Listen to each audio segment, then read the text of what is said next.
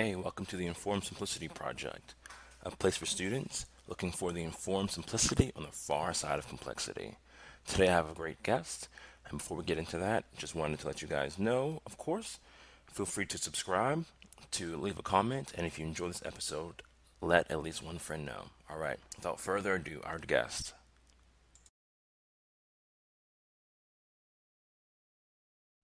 Today I have uh, a lady who I think is becoming a friend of mine, um, slowly, um, who's doing some really innovative work in teaching people how to learn, especially across different contexts. Katy Wells, how are you doing? I'm good. Thank you for having me. Can you tell us a little bit a little bit about yourself? Yeah. Um, so I'm the program director for an organization called the Art of Learning Project. Um, we were founded by Josh Waitzkin, who wrote uh, the book The Art of Learning, which was an exploration of his journey through learning, um, predominantly focused on his experience as a chess player as a child. Um, he was an eight time national chess champion and um, and then later as a young adult he uh, competed in um, the martial art tai chi chuan and was a two-time world champion in that. Um, and so he wrote this book exploring how it was um, that he you know what his approach to learning was that that kind of allows him to excel in this way in these two very disparate fields. And since writing the book he then went on to um, compete in Brazilian Jiu Jitsu and is now um, interested in some other extreme sports, foiling and paddle surfing. And, you know, he continues to use this approach in all that he does. So this foundation was started um, after the publication of the book to help teachers and coaches take these same ideas and use them within their learning contexts.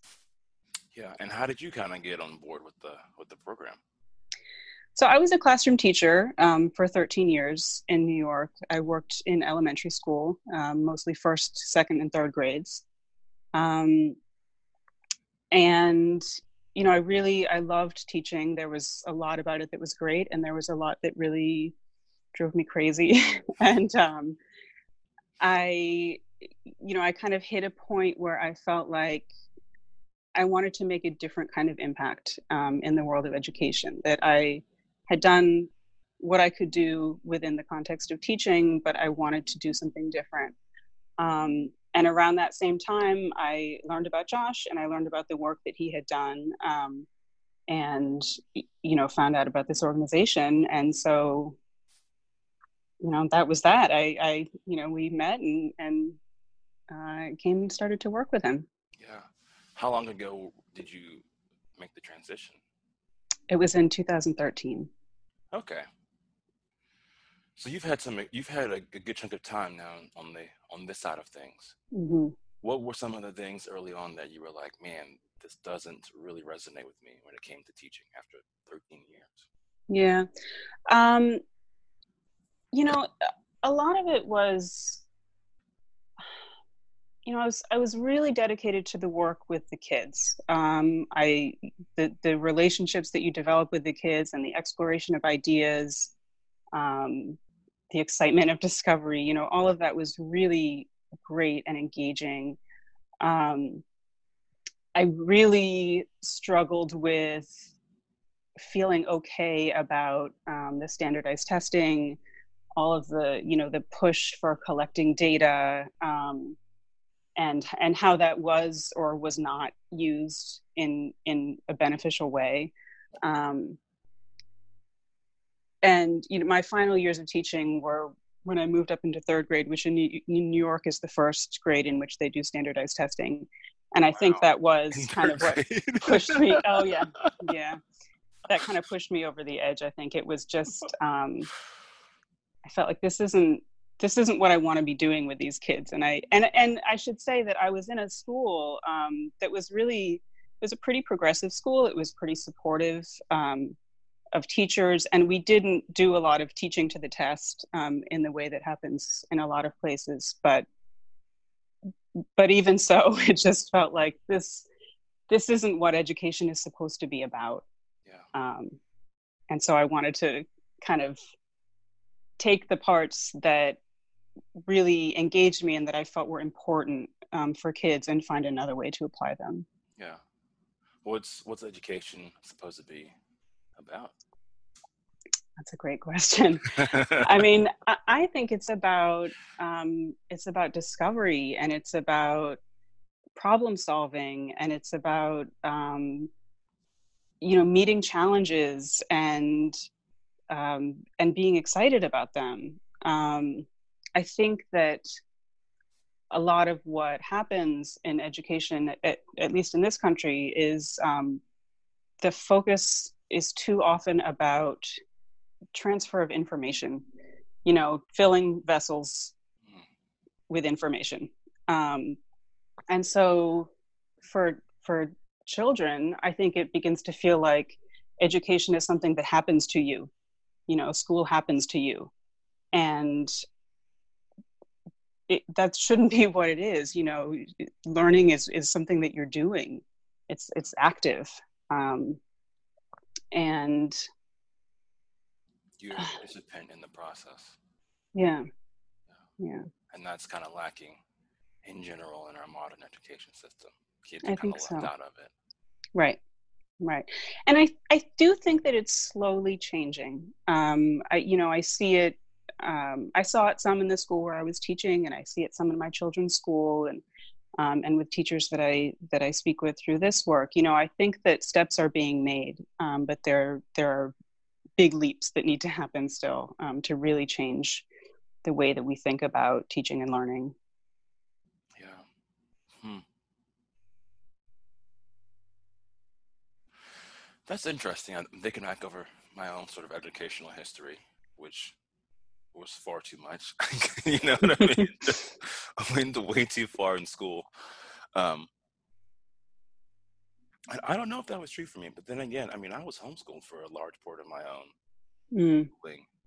and I think for me, looking in on the public school system, which I was, which I was never a, a part of, you know, um, I did go to a high school, and my experience was what I actually needed was a lot less in a sense. Like yeah. we I did not sit in my living room for 8 hours a day and then come home and do more homework when I was in when I was being homeschooled. Um, and I was surprised at how well I was doing once I went to um, I went to a private school in in high school, and I was surprised at, at how well I did. And so you saying all that makes me just think about um, and of course, my story isn't going to be true for everyone, but apparently, I didn't need to be taught for eight hours a day, then have two hours of homework every night. Um, I did. I graduated with above a 3.0 in high school, right? Like, and so maybe maybe you're right. I don't know. I haven't I haven't thought about it from that angle, but that's that's an interesting sort of lens. Yeah, I think that's, you know, and that's a big piece of what we're doing through the organization is trying to change the focus with learning from um, from being so content heavy to being about learning how to learn. You know because if you have the skills to learn if you understand how to approach problems and and how to approach challenges then you can learn anything regardless of content. Um, yeah so that's you know i think that's that's really what's important and, and where we need to take things with education. What was your own sort of educational journey like? How did you get into teaching? Um so i i went to you know pretty standard public schools up through middle school um and you know they were fine but there was nothing nothing really exceptional about them um, and I had two very different high school experiences. Um, I went to private school for high school, and one, my first school was um, a very rigorous prep school. Um, there was certainly work on learning how to learn, but it was also very, very um, content heavy. And um, I learned a lot there, but it wasn't quite the right fit for me and then I went to a very different school, um, a just tiny, tiny little private school that was founded by a man named Krishnamurti.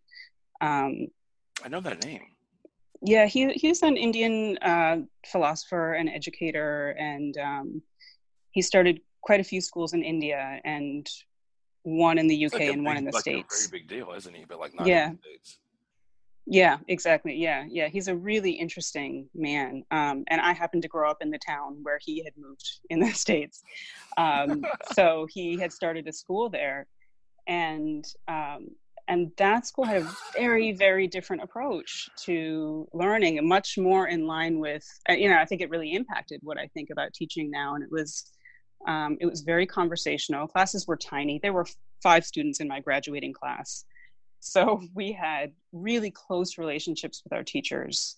Um, and, uh, you know, everything that we did was about exploration and discovery. Um, all, you know, real hands on learning in a way that I think at the time wasn't as popular as it is now. It wasn't, you know, that wasn't such a catchphrase. Um, but it, you know, it was very impactful for me. Um, and it you know, I I really loved that part of my high school experience in a way that um, most of the kids that I knew did not. Um, you know, but and I and I think another piece of that that was really important is that as the, the students in that school, we had a lot of agency. Um, you know, we really had a say in in what happened in the in the school and how things were run. Students even built some of the buildings. You know, it was really um, it was our place as well. And so that was kind of the start of my um, my path to do this. And then um, i didn't study education in college um, but i was still i was interested in in working with children. And when i graduated i taught preschool um, for a couple of years and then felt like okay i you know I'd, I'd like to take this a little further and go a little deeper. And so i went back to school to get my master's in education and um, and then moved to New York and started teaching in elementary school here. There you go. Hmm. Hearing you talk about your high school experience just sounds idyllic. sounds like it yeah. Very, um, not just a place of learning, but also a safe place to grow as a person. Yes, I, yes, that's really true, and especially at that time of life. You know, I think those those years of your life are you're doing a lot of um, discovery about who you are, and you're pushing a lot of boundaries. Um, and it's you know it's important to be able to do that in a space where you are heard and and you're known and you're cared for. Um, and I definitely felt that way. Yeah. That's very, very cool. Yeah, not many people have that. No, I, I feel very privileged that I was able to go to that school.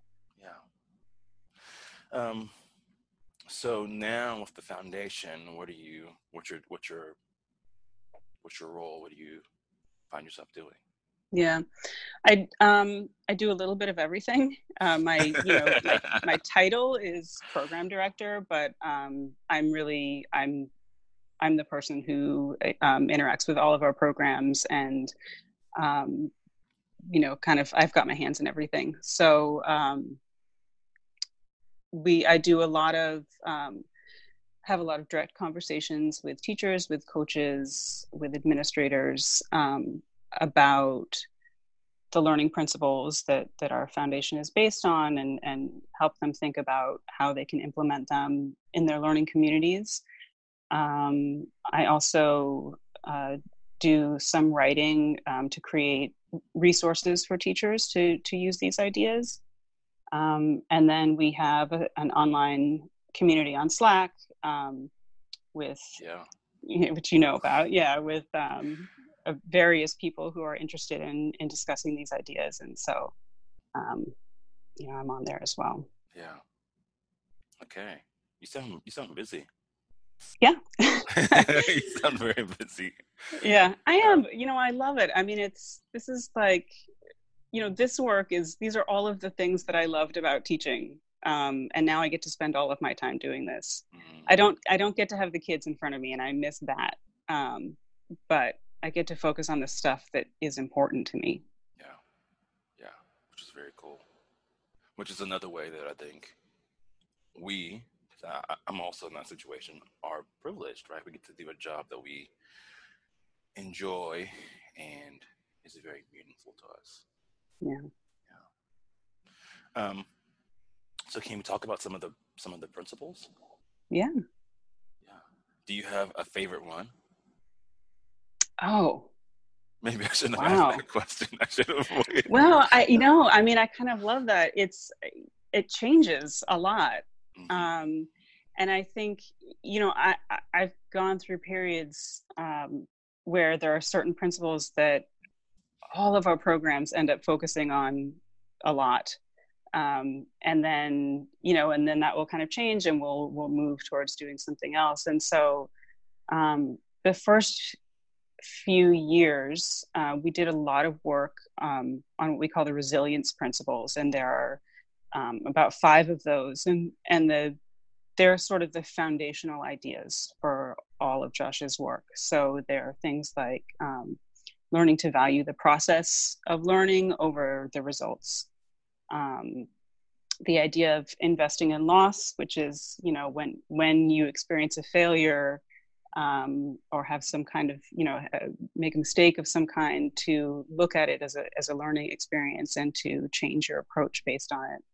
Um, beginner's mind is another one, which is um, kind of about approaching what you're doing without your ego. Um, you know, so so going into it with an open mind and an open heart. Um, and then using adversity, which is kind of a more advanced idea, which is about um, you know using those like difficult situations to your advantage, um, letting them help you to grow. So we spent lots and lots of times on those. So uh, you know, my first couple years, I might have said some of those were my favorite. Um, I, I love the idea of investing in loss. I think it's super important, and although it seems very basic and straightforward. Um, I don't think it happens a lot um, for lots of people, including myself. I mean, one of the things that's so great about this job is that it, it's really helping me to grow as a person. Um, you know, to to work with these ideas all the time, um, and just you know to understand, to really understand and internalize the idea that not only are is it okay to make mistakes or to fail at something but it's it's good in a way you know? Like that's if you're not if you're not making mistakes and you're not failing you're not growing. Um, and if yeah. the goal is growing you should be messing up a lot yeah. you know and then just but don't mess up in the same way every time you know learn from it and, and yeah. change um, more recently um, you know, I, I think, I mean, you know this because of the work that we've been doing on Slack, but I've, I've gotten really excited about um, some of the, um, the introspection ideas and the peak performance ideas. And, um, you know, I really, I'm, I really am enjoying um, the principle loving the game, um, which is this idea of um, really like finding joy and excitement in um, in even like the most difficult parts of of what you're working on, and um, and learning to sort of look forward to the challenge of it. Um, and that's for me that's really interesting. And I think you know when I think about what that means for classroom teachers um, I think it's super important and also hard. You know, like a, a, a lot of kids aren't necessarily excited about what they're learning in school you know they're they're there because they have to be there um, and you know the teacher has to create an environment that um, is so engaging for them that they want to be there. And if you can help them understand how to be passionate about what they're doing regardless of what they're doing um, and how to be excited about you know kind of powering through those parts that are difficult um, that's you know that's phenomenal. I mean that's life changing for those kids as they grow up. Yeah. Man what you're saying um, hits me on so many different levels. You're talking about loving the game, and we had a guy on last week. His name is Mark Andreas. He talks about he did work at a um, wilderness therapy center with you know kids who were basically on their last chance. And one of his principles is if it's not fun, you're not doing it right. you know mm. I mean? and he's like, you know, you wouldn't think that it's fun to be out on a wilderness excursion with, I don't know, 10 adolescents who hate being there.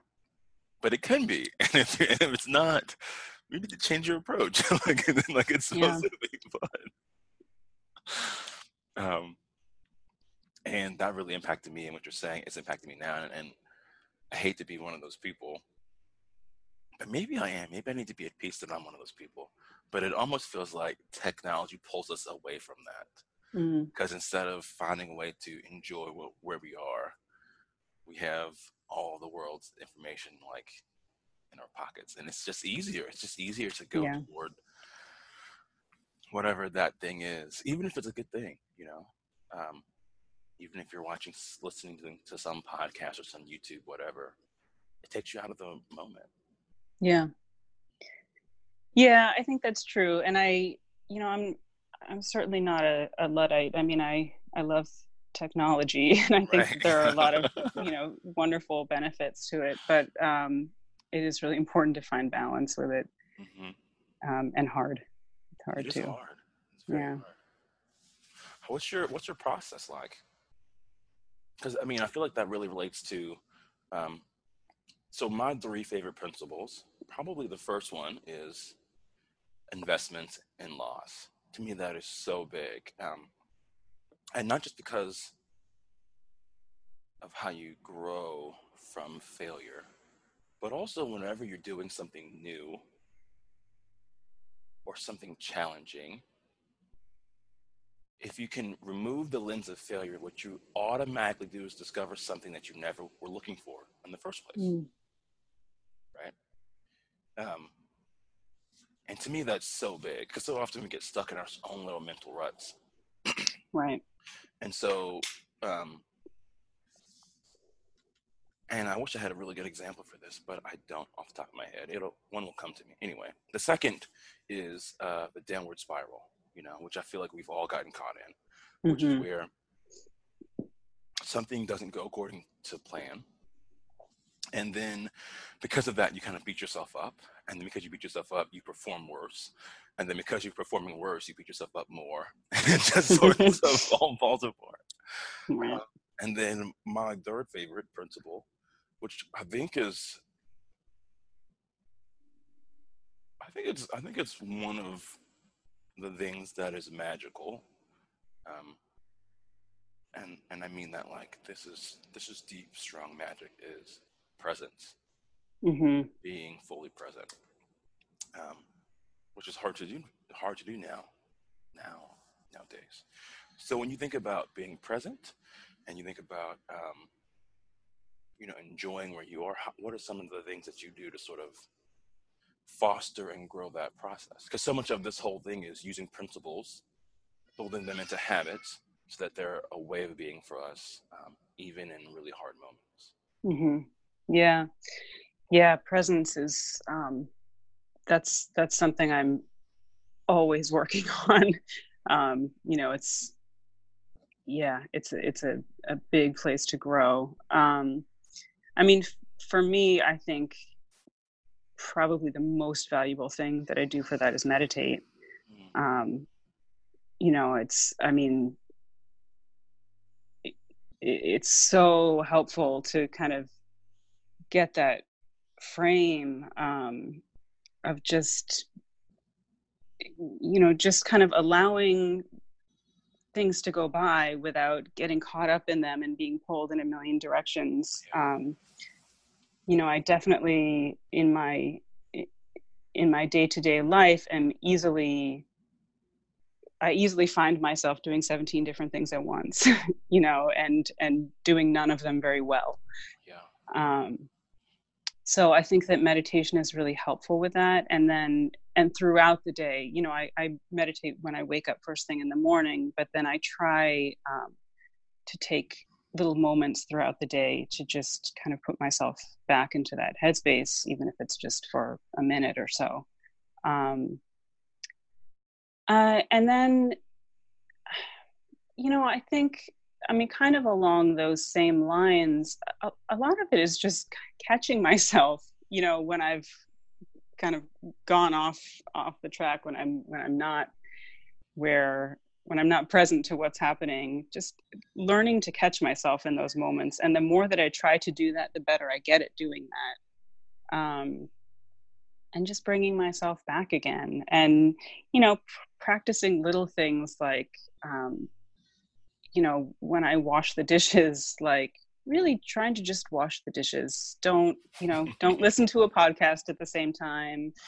Don't try and, you know, I don't know, cook dinner while I'm doing the dishes or, you know, just just do that. Just focus yeah. on that one thing. Um That's hard. It's it is hard. It is hard. I mean, I think that having in some ways having young kids helps with that um, because they demand your attention you know so um, i mean in some ways it's like you're pulled in even more directions because there's so much going on but in the times when i let myself really be present with what we're doing you know okay we're just we're reading this book right now or we're playing with this toy right now or, or whatever it is um, it's it can be so engaging and they are so present in what they're doing that um, that that can be helpful mm-hmm. They're kind of modeling that for for you. Yeah. Yeah. yeah. How old are your kids? Oh, you don't have to answer that if you don't want to. Oh, it's okay. Um, they're six and ten. Yeah, I have a one-year-old, and to see him just be enamored with blocks, it's like, you know what I mean? Like you're just, yeah, you're not anywhere else. You're just stacking those blocks and then unstacking them and then stacking yeah. them again. You're not yeah yeah it was it was interesting a, a, a couple of years ago i was um, working on writing some you know creating some new resources for teachers and we, i was working with the idea of flow um, and how to how to create flow and man kids are just they're so in the flow of what they're doing um, it, it helped me to get a very different perspective on you know my younger son was probably about three at the time, and to have a different perspective on what's going on when I'm calling his name, you know, hey, it's time to come to dinner or whatever, and and he's it's as if I don't even exist. You know, he's so he's yeah. so in what he's doing. Yeah. Um, and there's you know, there's something to learn from that. Yeah. There it is. I, I love that image too, because I, you know, we've talked a little bit about flow, and I've read a, lo- a, a little bit about it. And a lot of the stuff now that's coming out about flow feels very frantic to me. Mm. Um, I never would have said that until a second ago because the popular stuff about flow and then thinking about kids who were in this sort of state of flow feels very different. Um, and, and maybe part of it is that there's a lot of energy people are putting in to um, getting into flow. Right? I want to mm-hmm. get into flow so I can perform optimally. Kids don't do that. right. Just, right. You know, they are. It's almost like a flow is this sort of non-anxious way of moving with what's going on. Adults are anxious about getting to that place, and kids um, adults are anxious about being non-anxious. kids, are, kids, are, just chill. right. right cool. Cool. Um, what's your meditative process look look like now? Um, I actually I use an app called Headspace. Yeah.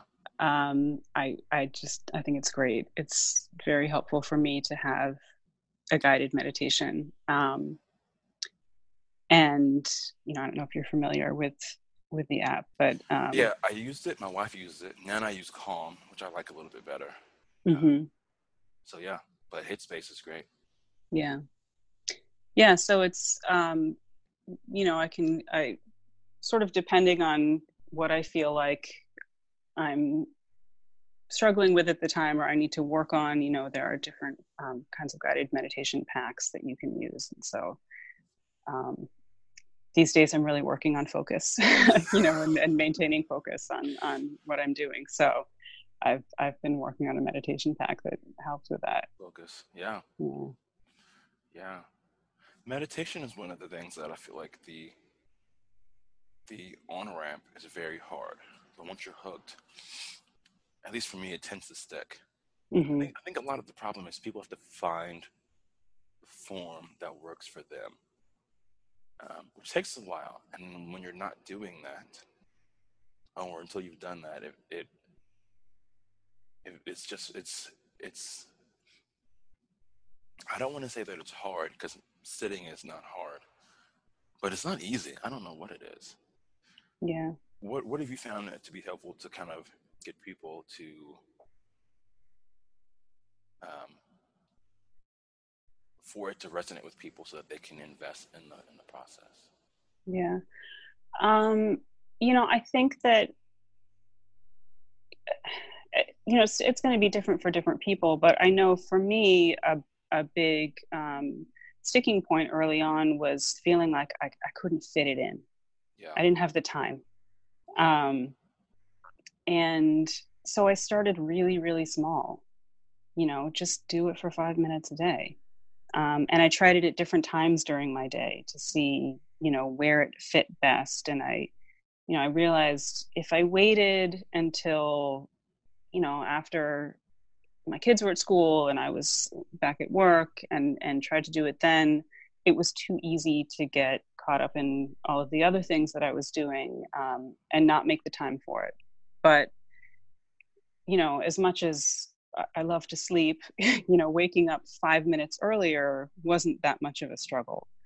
Um, and once i did that for a while and i started to see that i felt better um, and that i and i mean the the experience of when i when i started really started meditating and how different everything felt was so amazing. Um, you know, I just, I mean, and in little ways, but once I started doing it in the mornings every day, you know, I, I realized like, man, I've been really grumpy in the mornings for the last like four years. I don't need to be this way. Oh. You know, this this doesn't have to be everyone's experience first thing in the morning. Yeah. Um, and so then it was then it was kind of hooked and it was easier to okay I'll, you know i'll wake up five minutes earlier ten minutes earlier and kind of push it until i have you know a reasonable amount of time that i can really focus on it um, first thing in the morning yeah. so for me that's that's what helped and i um, you know when i talk to teachers about it i mean it's a little different because um, if they're doing it in the classroom you know obviously they can't do it first thing in the morning. They're doing it whenever it is that they have their students. Um, and you know, some of um, the conversations that I've had with Josh around this, are, you know, it's really important when you're starting um, a meditation practice to be sure that you are doing it initially at a time when you feel calm already. Mm. Um, you don't want to start it in the midst of chaos because then you'll associate those feelings with the meditation. And so in the classroom, you know, that can be hard, but you can find those times. Um, you know, there's there's sort of that ebb and flow throughout the day, and you can find those times when the kids tend to be most focused and and most present. And if you start to introduce um, meditation at that time. And just again with kids we say you know two or three minutes. I mean it's just a short little thing just to have that experience. Um, then you know then they'll they'll they'll start to really feel the benefits of that as well. And then it becomes an easier thing to, to put into your day. And you can start to use it at other times then as well more more trying times um, once the pattern has been established. Yeah. Do you have a do you personally have a um, a ramping up process, right? Like, do you also now meditate in more difficult situations, or are you mostly doing it in the morning when it's easiest to do, or what's your? Um, you know, I don't. I mean, I I don't really like sit down for a long meditation in difficult situations. Um, I am I'm probably more likely when there are a lot of things going on that I'm just kind of generally stressed out about. I'm more likely to do it multiple times in, in a day. Um, so I, you know, I, I think that's kind of that's how I ramp it up is just sort of do it more often. But for me, I st- I still personally need to um, have it happen at times when things are calm around me. Um, and I, you know, I think everybody's different that way. How long do you meditate for? Um, generally 15 minutes. Sometimes I sometimes I manage 20, but yeah, yeah. In my own life, um, I started meditating. Wow, in 2015, after uh, coming back from my hypnosis training, and was on and off for a long time, and eventually I kind of got on the train once I realized that if I would meditate more than eight minutes, my mom would my mind would finally settle, and it'd be mm. like this like, um, I don't know, I can't, I can't, I can't put it into words, but it was like this like quiet calm, and so for me now, um, my son's sleep schedule has been off, which is throwing me off. Mm-hmm but um, absolutely 15 minutes or more 15 to 20 minutes is like the sweet spot for me. Yeah. And it's it's weird because i am at the point now where I, I know that the first eight minutes are just going to be noise. It's just like static. It's just static yeah. you know? Um, and at the beginning even even a year and a year and a half ago that would just ruin me. You know like mm. ah, um, but now I just know it's a part of the process. it's just what yeah. happened. And that you're right, like that has helped so much. Um, and it's it's incredible how that 15 minutes at the beginning of the day, 20 minutes at the beginning of the day, can really set the path of the whole rest of the day. Um, yeah. Yeah. Oh. So that really resonates. Hmm. Um, there was something you said about doing things in a way that it feels good. Uh, you're talking about meditating and starting that in a time when you initially feel very calm. Mm-hmm. That seems to be one of the other sort of general principles um, in the work. Like I've also heard people talk about um, training. I think Josh talks about training and how you want to train until it feels good and then you want to stop so that you're always sort of going back for more, right? Leaving mm. things unsaid, leaving the well untapped. Yeah. Um, is that a formal sort of principle or is that more of an informal principle or? Um, yeah, I mean, I don't you know, if I were to like look through the list of our principles, I'm not sure exactly where I would categorize that, but that's definitely a huge piece of his process. Um, and and the, it's those are re- kind of two different things, but but very related. Um, you know, he talks a lot um, with um, with journaling about the idea of you know stopping stopping when you're in the middle of something stopping when um, b- before you've kind of finished the whole process um, and and journaling a little bit uh, at the end of your day about where you are and, and, what you're working on and and if you're stuck in some places um, and then waking up first thing in the morning um, i believe josh does it even before he meditates in the morning and and um, journaling again before you've had any kind of input um, and just letting kind of everything that's happened in your unconscious mind come out um, and he talks about how um, the, the, connection to your you know your creativity that happens there um, I'm just thinking about the principles, and I'm thinking, well, I guess that could fit in with with intuition. Um, the idea of intuition and developing the internal compass, you know, is, is kind of there. Um, And, and then, I guess for me to be a little bit more clear, yeah, seems to be a general principle of training yourself to enjoy the to enjoy the process. Right? hmm Setting things up so that that the process of doing it makes you want to do it more. yeah, That that seems to be like a theme across some of these. So maybe I'm off, and I'm trying to check in with you to see. no, I think that's right. Whether it's meditating or, you know, setting it up so that wow, I I'm enjoying this. So then I Yeah. to the next day and do it again.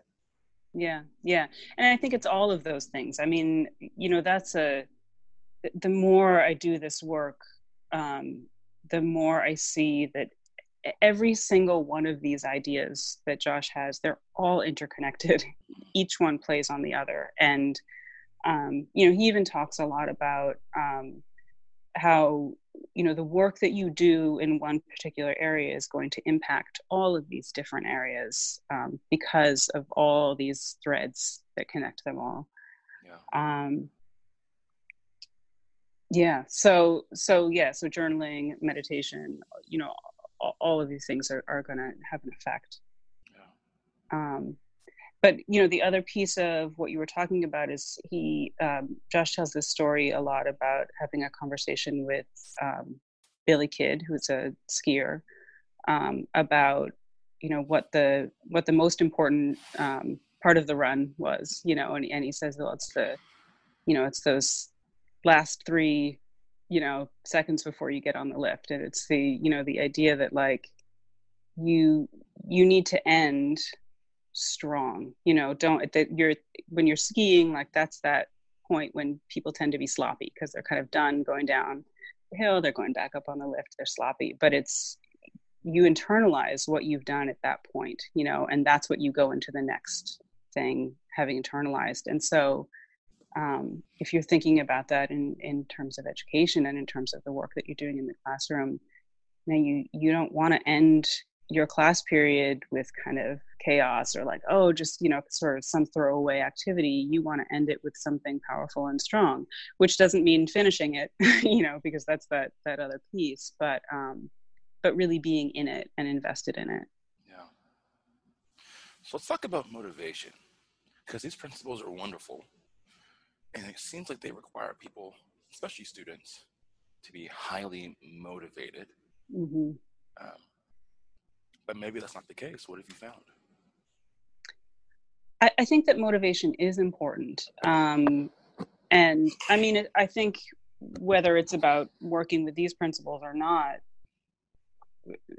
you, if you're really going to learn anything, you need to be motivated to learn it. If, if you don't care to do it, you're just not going to go that far. Um, so, you know, teachers are always uh, working on how to get children to be more motivated.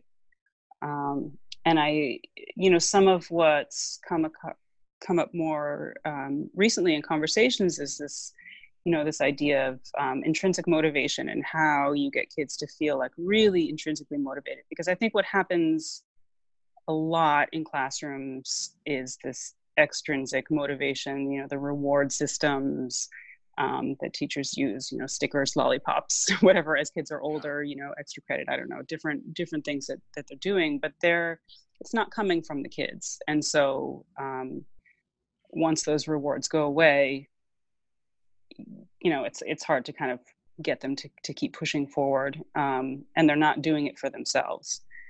Um, Hmm.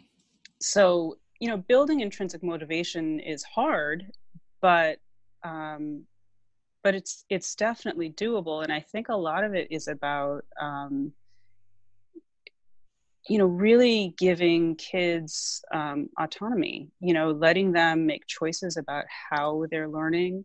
You know you may um, you may be teaching a, a unit of study on on one particular thing but if kids can have some choices about um, how they're getting information about that thing if they're going to read books if they're going to go see a play if they're going to you know find videos on youtube whatever if they can you know kind of make choices about how they're accessing that information and make choices about how they're presenting that information what you know what they've learned um, they're going to be much more invested in in what they're doing because it's theirs yeah. um, and i also you know i think that um, giving kids a lot of opportunities to feel a sense of mastery with what they're doing and a sense of competence with what they're doing um, can also really build that motivation. If if you know if if the work that you're doing is either way too easy or or way too hard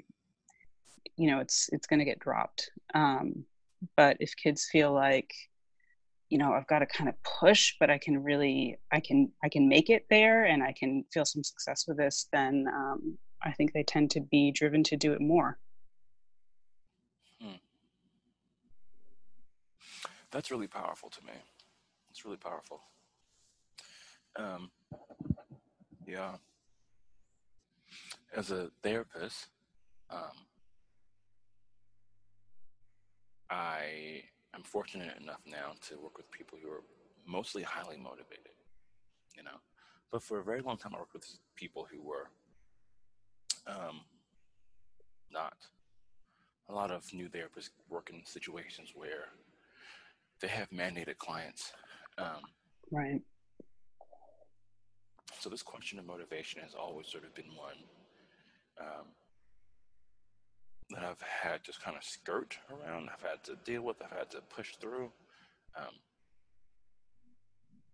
and I've read some books. I think that you and I have exchanged a few resources, like Daniel Pink, I think, wrote a mm-hmm. about motivation. Mm-hmm. Um, and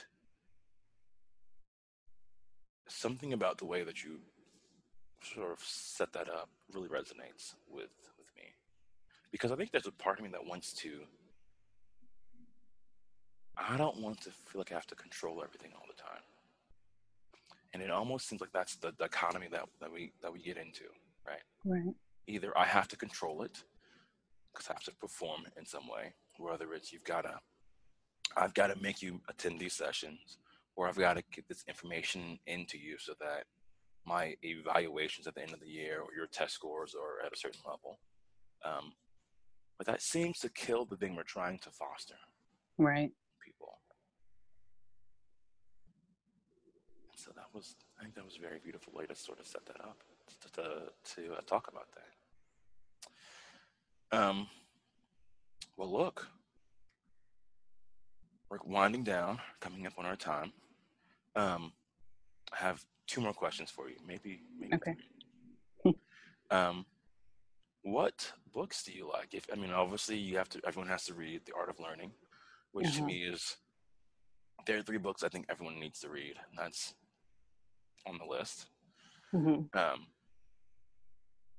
but besides that, what are uh, what are some other books that you think, man, these are just gold? You know, I don't tend to read a lot of books that are in this genre. Um, you have to be. Yeah, I mean, I'm I'm a I'm a real novel reader. Yeah. Um, I did. I mean, there have been books that um, Josh has recommended to me that have been really um, great. Um, you know, The Inner Game of Tennis. Phenomenal. Was yeah, a really great book. I do not play tennis, but it was a really, you know, it was. Um, it's not about. I tennis, mean, it's applicable. It's not about tennis. Yeah, exactly. Um, and it was that was a really interesting one. Um, oh, the title of this book is escaping me right now. Um, I'm gonna have to think back on this one, but there's there's a book that's about kind of subtraction, you know, and oh, and oh, yeah. um, I haven't just, read that one, but I've heard of it. Yeah. Yeah, it, that was really great. I wish I could remember what it was called right now. I can see the cover, but might have to um, pick it up if you recommend it. I'll have to pick it up then. Yeah, yeah, it was it was a good one. It was you know that's certainly something i mean probably most of us could could do with some subtraction in our lives but um, it was really helpful to think about oh essentialism.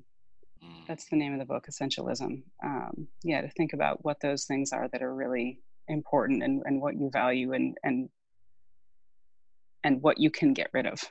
Yeah. Hmm. what uh, novels are you are you reading now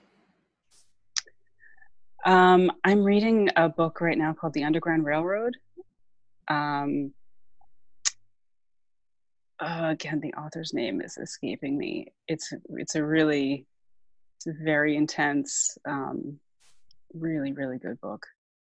Okay, is it about the underground railroad? It is. It's about the underground railroad. Yeah, um, but it's uh, it's an actual railroad. You know, there's an actual working train, but it's this whole underground system. And yeah, it. I mean, it's a really, it's a really amazing book. Maybe my sister read it. Someone I know read. Whitaker, I think, is the author's last name. Yeah. Whitcomb. Hmm, I can't remember exactly. Yeah. Yeah. Okay. Um, what do you see as sort of the next step in the field of of education? What's the next thing that we need to be doing?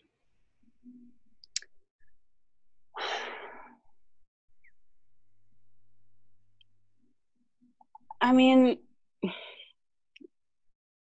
you know, not to like kind of toot our own horns too much, but I feel like this stuff that we're doing needs to be happening everywhere. Like we need to really um, put a lot more attention into um, like demystifying learning, you know, and and helping kids understand what they're doing and why they're doing it and how to do it.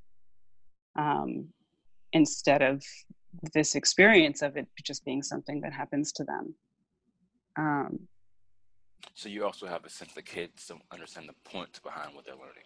Yes, yes, I think that's really true. I mean, it's you know I can't even within my own family I can't think of how many times I've heard like why why do I have to do this, you know, um, and yeah i think if they if they understood the why behind it um, that makes it it much easier to put the energy into it. Um, do you think um, teachers could actually say why? Because it yeah. seems to me that a lot of the why is actually pointless. And and that sounds i mean that's that's kind of a, a bombshell but um, I don't know. It seems like if if teachers were to be honest, a lot of the why would be like because this is how the system just is. Mm. I,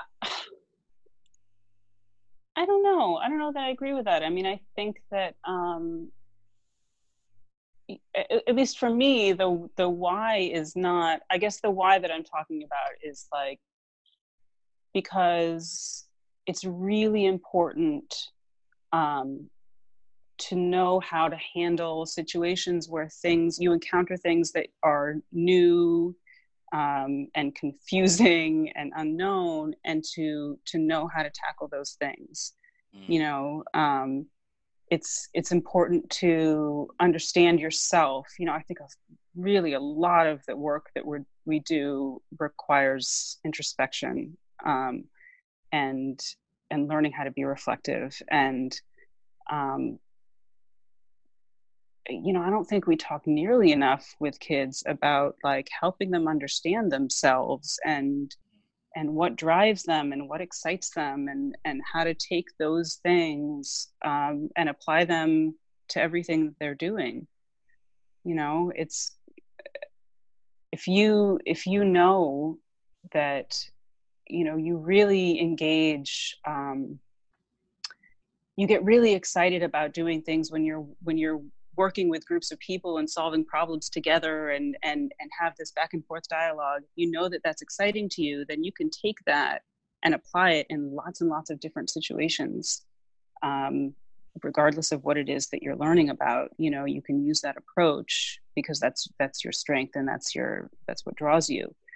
Uh, and if we help kids understand those things about themselves you know it will it will change the way that they're approaching what they do. Yeah. That's a much bigger why. And i think that one would was would resonate with with a lot of kids. Mm-hmm. you know i don't think kids today are going to resonate with the idea of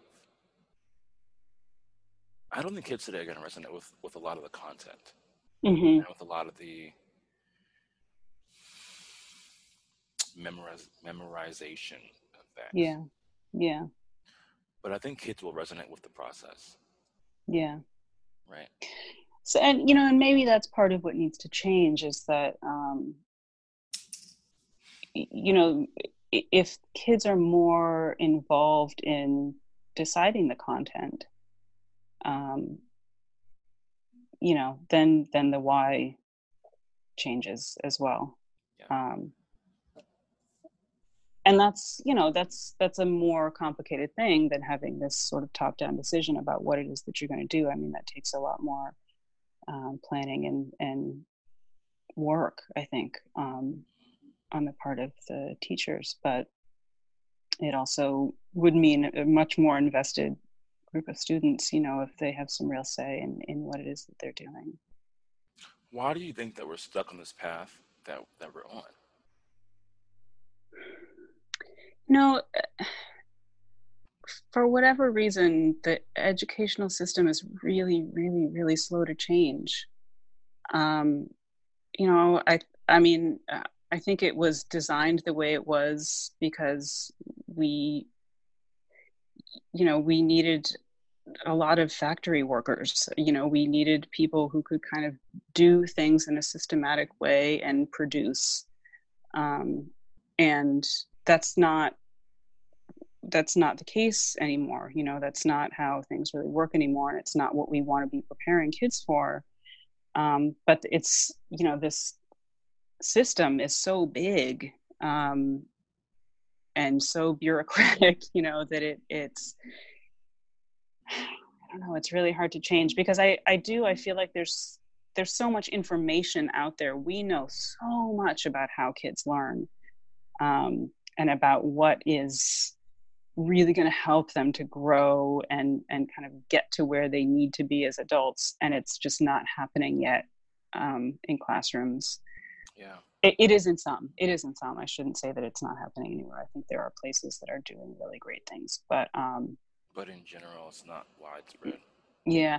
And i think that there are a lot of individual teachers who are doing really really phenomenal work with kids. It's yeah. i mean it's amazing to me the people that i have met doing this who are so dedicated to what they do um, and so thoughtful about what they do and it's really it's very very inspiring and many of them are working within school systems that do not support that work at all. Um, and i'm you know i'm just constantly impressed um, by what they do. And really you know honored to get to work with them and and and do whatever I can to to support them in that. Yeah.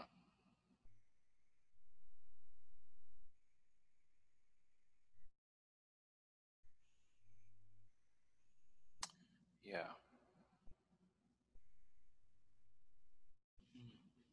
What do you think it would take for us to change?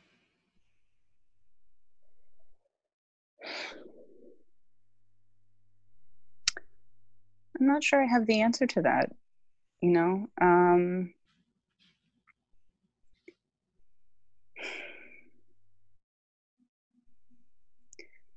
i think um, you know i think we need to i mean information needs to get out there but i think also you know teachers are so strapped for time and and um, you know, I know from when I was in the classroom, it was it was really difficult to do much above and beyond what was expected of me um, because there's just so much, you know. And so I, I think that's part of what makes it hard to change is is because teachers don't have you know the time or the energy um, to put into it on their own and the expectation is that they will do it on their own you know um, and i think that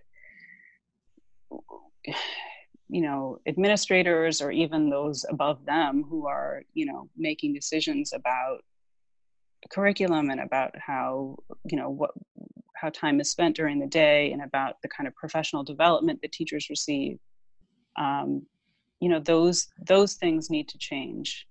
Um, you know if if you know there are schools who who where they set aside time every day for the whole school to meditate you know or um, and they give teachers you know a period a day um, where they can plan collaboratively on on how to you know do these kinds of things yeah. um, and i think that that's really important teachers need to be much more supported in um, bringing these kinds of ideas to their kids yeah it sounds like part of part of the answer is for leadership to change the context to change mm. how to change the structure um, so that it's easier for teachers to do what they do best. Yeah. Well, where can people find out more about you and and the foundation? Um, our website is theartoflearningproject.org. Um, that's the best place to go. And um, you know, if people, I mean, certainly read The Art of Learning by Josh Waitzkin if um, you want to learn more about these ideas. And, um, you know, through our website, you can contact me if you're interested in, in working with us, or um, you can email me at katy at jwfoundation.com. Um, you know, we'd love to have people just come and ask about the ideas if they're interested, or if people would like to join our Slack community to be part of the conversations that are happening there.